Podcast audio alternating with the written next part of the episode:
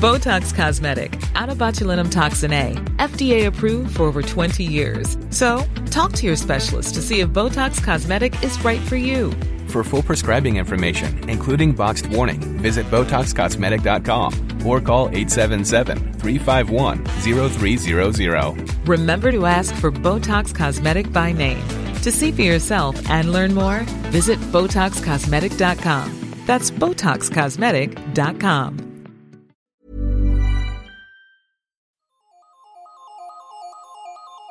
In this special episode of Naked Genetics, I'm Georgia Mills and I'll be examining the fallout from what's possibly the first incident of a genetically modified human being born.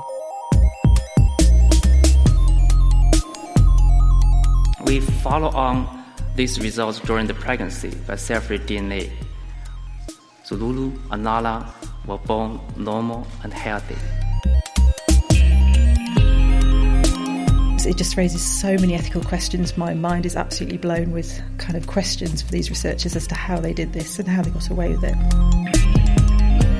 And my only hope is that this one act doesn't sort of set back what is potentially an amazing opportunity of a field.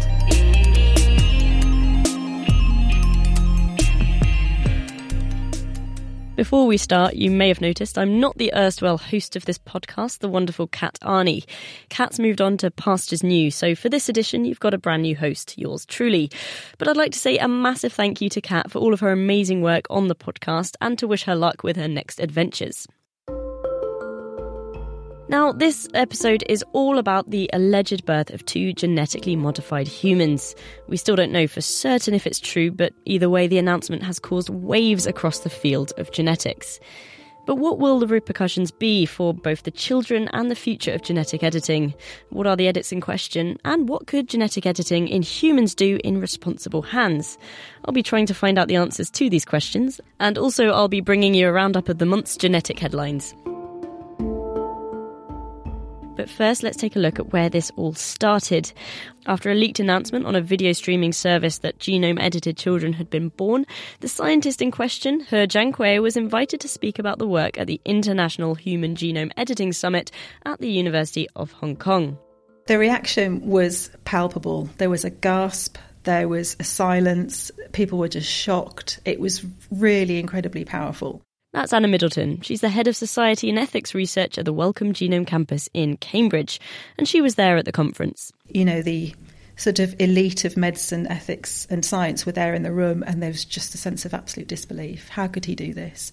Which research ethics committee approved this? Has he got ethics approval? How how is this funded? Where was this done? And it turns out there's questions about all of those things now. Mm, so that's the first time something like this has been done. As far as we know, and this has not been published in a peer reviewed journal, so we're not entirely clear if it's true or not, but it seems credible that it may have actually happened. And so, of course, then the next questions are well, how could this possibly happen? Because the implantation of edited embryos is illegal in many countries across the world and it just raises so many ethical questions. My mind is absolutely blown with kind of questions for these researchers as to how they did this and how they got away with it. And some of them got their chance. There were scientists and journalists from all around the world clamouring to ask her about either the science or, like with Anna, the ethics. So I stood up and said, Could you tell us about the consent process? Because the first point in any research like this is to understand if the research participants themselves actually understand what they're getting into. And it seems from the consent form, which has actually now disappeared from the internet, but we managed to have a look at it before it went, advertised the research project as a vaccination against HIV. Um, so it wasn't being touted as a project about editing of embryos. So, sort of in the small print, the embryos were mentioned. So, my first question would be well, what did the participants understand they were taking part in? And were the risks fully explained to them? You know, what did they actually think was happening? And it wasn't clear that the scientists were able to really articulate that. The only consent form that's actually available that we've seen is in English, and the participants, as far as I understand, were Chinese. And the form is full of legal jargon and scientific jargon. And if you put it through a readability score, you need at least a degree to understand it in written English. So I think the first point is we could probably say with confidence that the participants didn't understand what they were taking part in. Informed consent is a cornerstone of ethical research. It's what enables people to make an informed decision about whether they want to take part, knowing the risks and the obligations involved. We'll take a look at this one a bit more later, but this isn't the only ethical concern the community has. Research into editing of embryos around the world isn't illegal, but what the common kind of guidance is that is that we don't implant them to lead up to pregnancy, and the embryos are destroyed at the 14 day kind of mark. So to actually implant them with the intention of leading to a pregnancy is highly unethical, just really because we don't fully understand the downstream effects of this editing and whether there could be extreme harm induced, particularly in these embryos. You know, you go to edit one gene, and other genes are inadvertently edited at the same time, or you go to edit one gene and it has other consequences that we don't fully understand, and all the science in this has not been fully completed yet.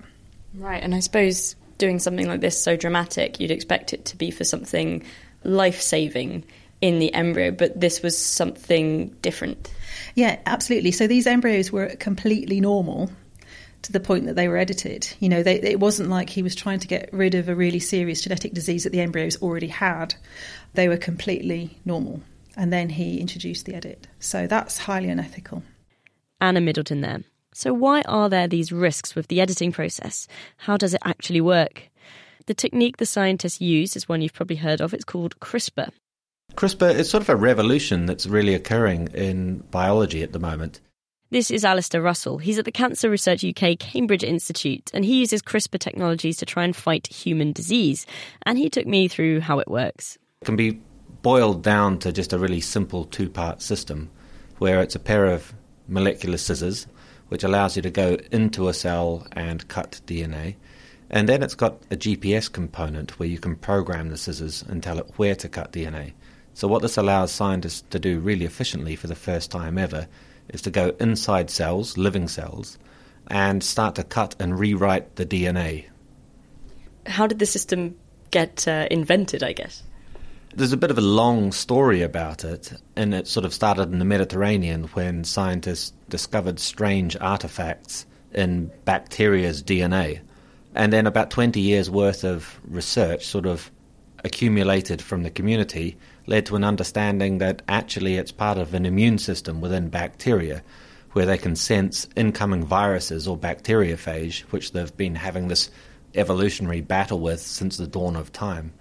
And what they really discovered was it was a two part system where the bacteria could essentially target the scissors to the invading virus DNA. In doing that, it stopped the viral infection. Now, the big jump came in 2012 when three groups all of a sudden saw the potential for this and they realized that actually what we've got here is a programmable way of cutting DNA. And so these groups all of a sudden very quickly took that out of that bacterial antiviral defense system and then put them into human and mouse cells. And they were able to rewrite the DNA in human cells and also create a novel mouse model of disease. Right. So if you um, if you take these scissors and they're sort of the GPS function, you can actually put in the coordinates of the bit of DNA you want to snip. Absolutely. And so you can use this in multiple ways. You can use this to cut the DNA and to turn off a gene so it won't make some sort of protein or the cell won't be able to do some sort of function. You can also put it in uh, with an, an extra bit of DNA and trick the cell into repairing it with the bit of DNA that you've put in there. And that DNA could be anything. It could be DNA from a jellyfish that allows the cell to glow green so it, you can help you to see it. Or it could be some sort of fix for some sort of mutation that was in that cell. Or perhaps you might want to go into a normal cell and then put in a mutation to see is this really the mutation that gives rise to a given disease? Right, you make it sound like we've been given the keys to basically controlling everything here. So what what actually is possible then? We're seeing different scientists using it in all sorts of varied and different ways. We've seen scientists recapitulate hundreds of thousands of years of evolution in crops in just a week. We've seen scientists uh, recreate spontaneous mutations that just happen to occur in cattle that give them twice as much muscle on demand. So instead of waiting for hundreds of thousands of years, you can sort of do that on demand. One thing that we focus on here is we look at patient cells and we sequence them, so we read the DNA, and we can see that patients have a selection of mutations. But one of the problems we find is we we're sort of looking for a needle in a haystack, and so there might be 20 different mutations in any given individual, but maybe only one of those is giving rise to their disease. So this allows us to actually take cells from those patients and then copy all of those mutations, so put them in one at a time, and then get real, proper, functional proof that this is the smoking gun. And that allows us to then go off and explore what we know about that gene and any drugs that will help those individuals. So it's there's real patient specific benefits in, in being able to diagnose treatments. And what about using CRISPR to actually go into living people and try and treat them from various things? Is that possible? Absolutely. I mean, so this is early days in the field. The field is only really six years old, and so that's sort of like a heartbeat in, in biomedical science, you know. A lot of these technologies, so a lot of the gene therapies took 25 years to get to the clinic. Um, so we're only just beginning to really understand the limitations of these technologies. So there's a lot of effort at the moment trying to understand the safety profiles of them. And because of that, the diseases that people are looking to apply this technology to are things like blood-borne diseases, where you can take the blood out of the person, similar to what I was saying before, and you can do the editing, the rewriting of the genetic code in a petri dish. And then you can have a good look, you can read the whole of the genetic code, make sure that the changes that you made are specific and that they're safe and that they actually fix the disease before putting them back into patients. So there's about 13 clinical trials, I think, going on at the moment. There's a huge desire and motivation to put it into man or the human, but we've just got to do this right. I mean, you know, we've made mistakes in the past and previous technologies like gene therapy has had a bit of a checkered past, you know, some 20 years ago. And we've learned a lot of the, a lot from those lessons, and we don't want to repeat those mistakes, and that's why it's a bit of a carefully, softly, softly approach a softly, softly approach, which very clearly hasn't been taken here.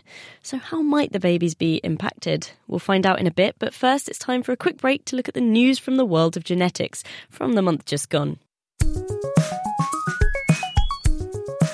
First up, researchers from Queen Mary University of London have found that methylation, which is a type of epigenetic marker in DNA, makes for a much more accurate cervical cancer test. What we want to do is identify the people in whom cancer is very much on the cards, but we want to surgically remove those lesions before they become cancer. And that's the place where you have to be incredibly accurate. Stockholm and Oslo University researchers have managed to extract DNA from some 6,000 year old natural glue, which had been chewed up and discarded. And they used that to find out the appearance and most recent meals of the person who chewed it. They'd been chomping down on dark eels and hazelnuts. Researchers from the University of Cambridge found that a compound found in eye drops, which targets an essential cancer gene, could kill leukemia cells, that's blood cancer, without harming the other cells in the body. That's from Nature Communications. And out in Science earlier in the month, researchers have looked across the genome of 2,000 families, and they've noticed that a mutation in a bit of DNA which doesn't code for a gene, it's called a promoter region, is actually linked with autism. And this may be concerning to some listeners. Duke University Medical Center has found that exposure to weed changes the genetic profile of sperm. They don't know yet if these changes would be passed on to children or indeed what the effects would be. That's in the journal Epigenetics, and that is your genetic news roundup.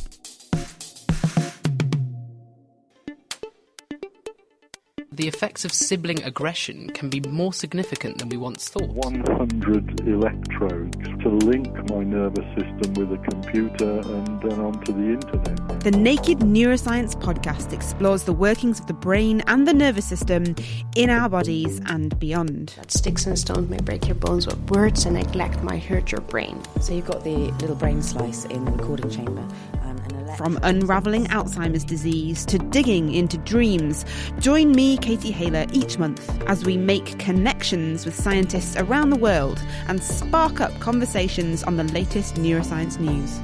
You can listen and download for free at nakedscientist.com forward slash neuroscience or subscribe to Naked Neuroscience wherever you get your podcasts.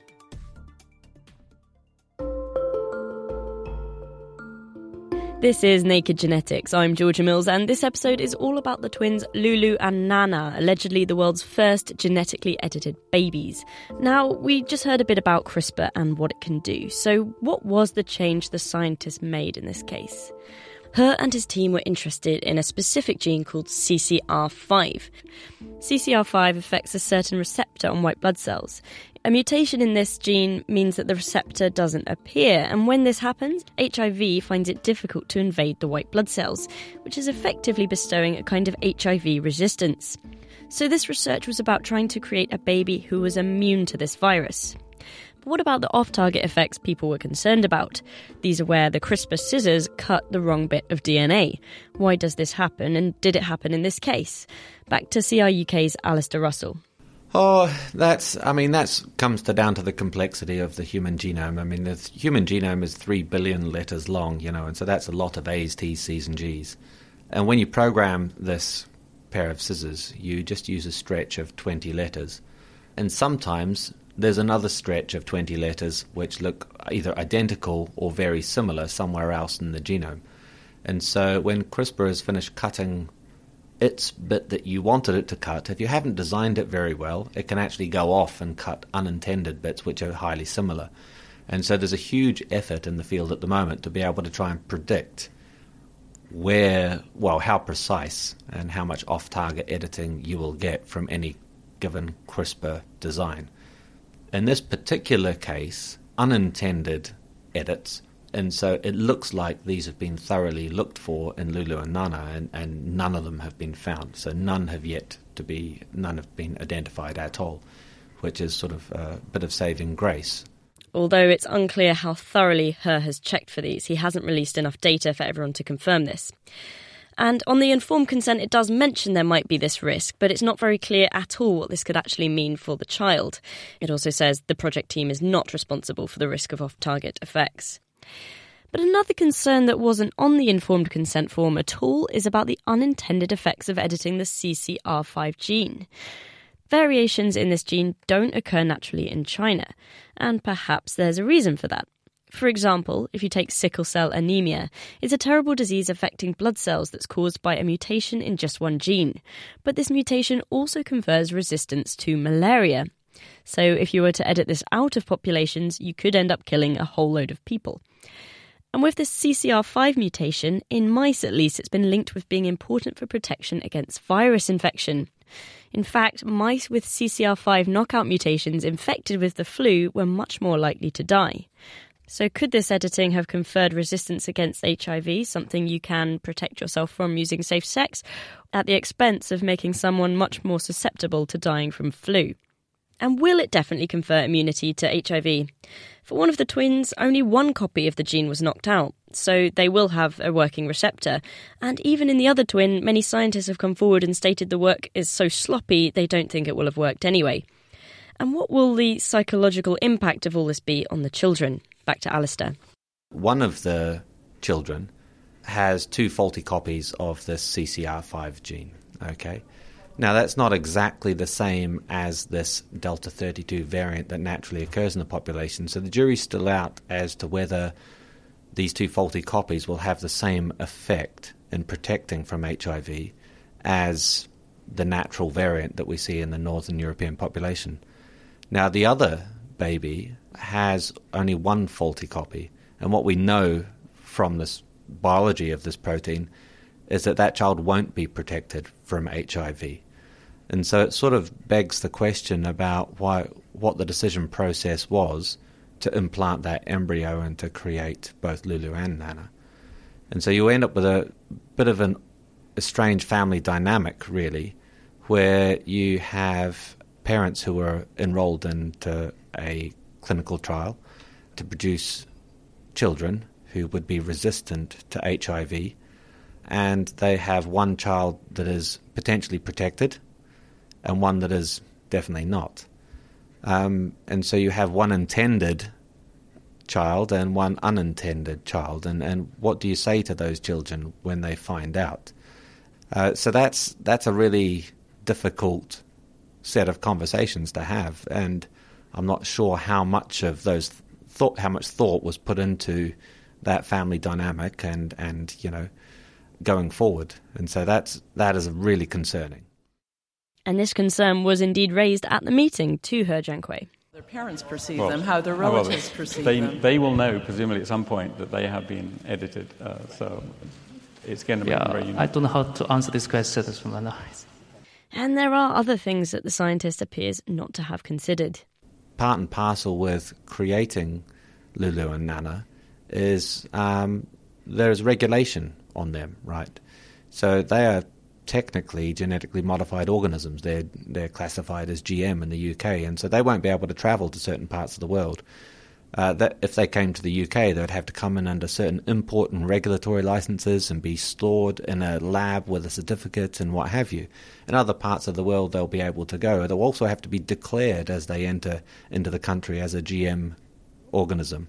And so that's extra unintended consequence that no one really seems to have thought about or really appreciated, um, you know, at the start of the creation of these these two two young girls.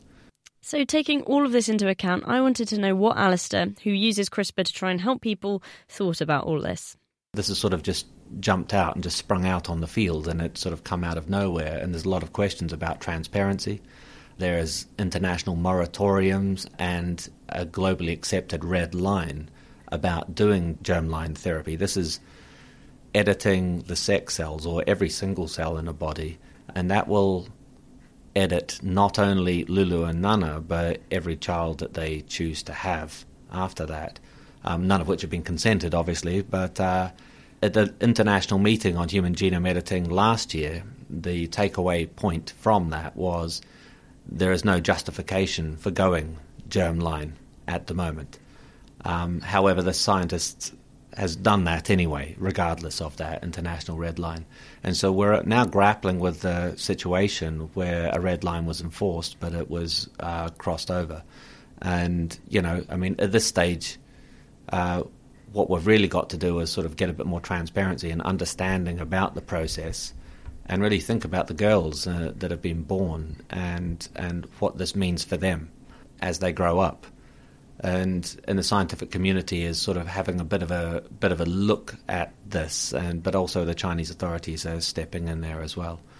Um, yeah, it's it's a big thing in the field at the moment, and, and and my only hope is that this one act doesn't sort of set back what is potentially an amazing opportunity of a field, and so CRISPR is touching all aspects of science, and if we keep going with that safely, safely approach that has the potential to revolutionize disease, the way that we feed ourselves, the way that we, you know, interact with our environment. And I would be, it would be a, a terrible day if this put that in jeopardy and those potential benefits in jeopardy. Alistair Russell there from CRUK.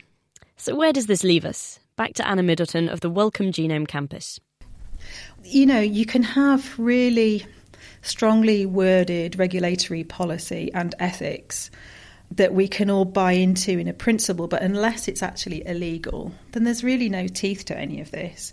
So, what was shocking to me is that you've got all the major um, academies of science and the Royal Society all standing up on stage saying we condemn this, but actually, there's nothing they can really do to stop it from happening. And you can have sort of public shaming and all scientists saying that they don't support this, which and many people have come out saying they don't support it. But it doesn't actually change on the ground if you if you're not attached to a university and you don't, you're not going through a REC approval process, and you've got a big funder behind you, which this guy seemed to have had. Then really you can do what you like. Do you think this is going to be the tip of the iceberg? You know, this is CRISPR a runaway train that we're just not going to be able to stop? That's the big fear. And if you look at the rogue stem cell clinics that are popping up around the world, you know, in Mexico and Brazil and, you know, all sorts of places where the earth is promised to terminally ill people come and have a stem cell transplant and, you know, lots of money is exchanged and this is not leading to treatments or cures for people. It feels as if there could be the same industry around editing of embryos. But having said that, I mean, if we think about the process that you actually have to go through at the moment, it's an IVF process, and that's not a straightforward process with a high, very high success rate. So you need to have women who are willing to be injected every day, have their eggs harvested. You know, you've got the low chance of a, an actual implanted embryo going to full pregnancy. The success rate is going to be very, very low.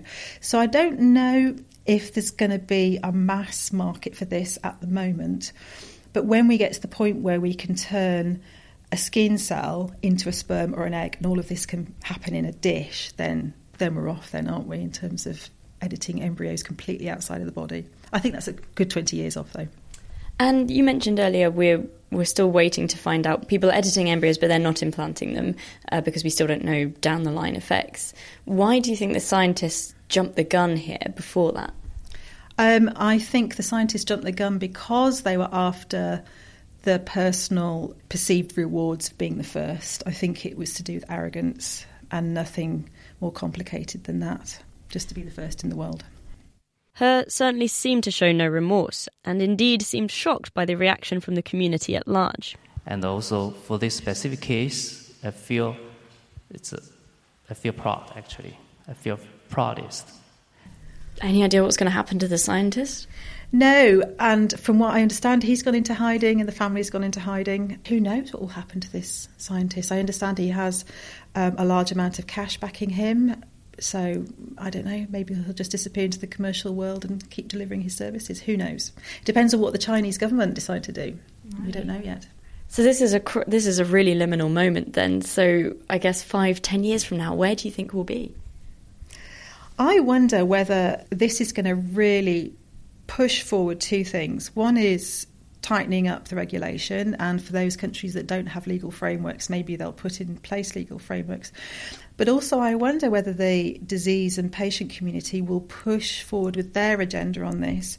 Um, what was really exciting to see was the sickle cell community and the Duchenne muscular dystrophy community at the conference. And you know, they were saying, look, we want somatic gene therapies. We want um, to understand how editing of embryos can help us. And it may well be, like with mitochondrial donation, they'll, they'll push for access to the services that they want. And certainly in the UK, that would require a change in the law, but that may be something that we start to work towards. I don't know. But I think it will, you know, really catalyse conversations about this, which is a really good thing.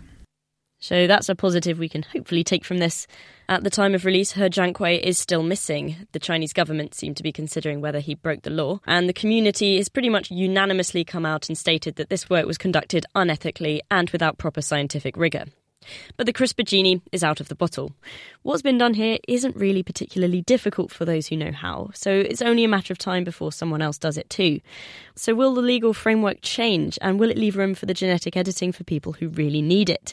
It remains to be seen. And while we can hope Lulu and Nana don't have a negatively impacted life because of this, we do know they won't be the last. Me, can I ask, before we get to David's second question, um, you said that um, there's been no other implantations, but just to be clear, are there any current pregnancies with embryos that have been genome edited as part of your clinical trials? There is a, another one, but it tend to monitor. It's what? There's another potential okay. pregnancy. Thanks very much to Anna Middleton and Alistair Russell for their help with this episode. Naked Genetics will be back, so until next time, from me, Georgia Mills, goodbye.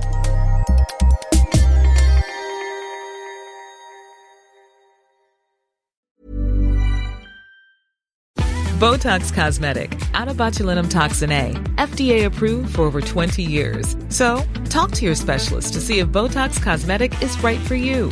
For full prescribing information, including boxed warning, visit BotoxCosmetic.com or call 877-351-0300. Remember to ask for Botox Cosmetic by name. To see for yourself and learn more, visit BotoxCosmetic.com. That's BotoxCosmetic.com.